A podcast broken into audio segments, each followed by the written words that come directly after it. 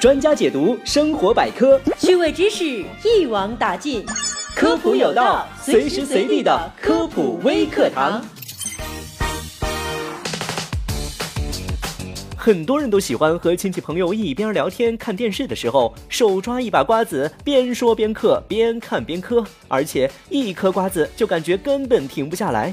那么瓜子的历史你了解吗？为什么我们这么爱嗑瓜子儿，而且还常常感到一颗就停不下来了呢？今天顾博士就来给大家一起解答啦。从历史渊源来看，西瓜子才是真正意义上的瓜子界的前辈。最早记载西瓜子可以食用的是元代的王真农书，西瓜其子，爆肝取人，用鉴茶易得。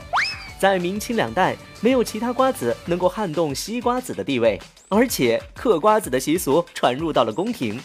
民国时期，盛名一时的瓜子大王好吃来瓜子，还有改革开放之后最早商业化的傻子瓜子，出售的都是西瓜子。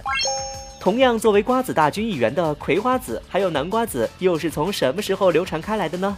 专家介绍，葵花籽和南瓜籽广为流传是在近代以后的事情，南瓜子是从晚清开始流行，而葵花籽是从民国时期开始流行的。嗑瓜子的习俗由来已久，瓜子也已经成为了逢年过节的必备零食，而且瓜子作为一种零食，似乎有种魔力，一吃起来就让人根本停不下来。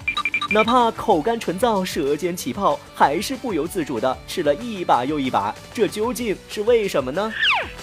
其实嗑瓜子这个活动可以分解为若干个嗑一粒瓜子的小活动。小活动相对于大活动更便于实施，小目标相对于大目标更容易实现。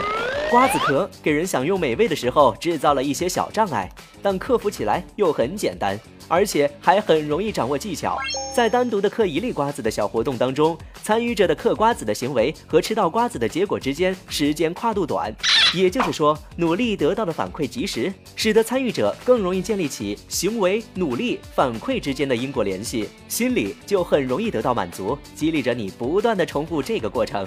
没想到吧？这看似简单的嗑瓜子，也蕴含着这么多的小知识。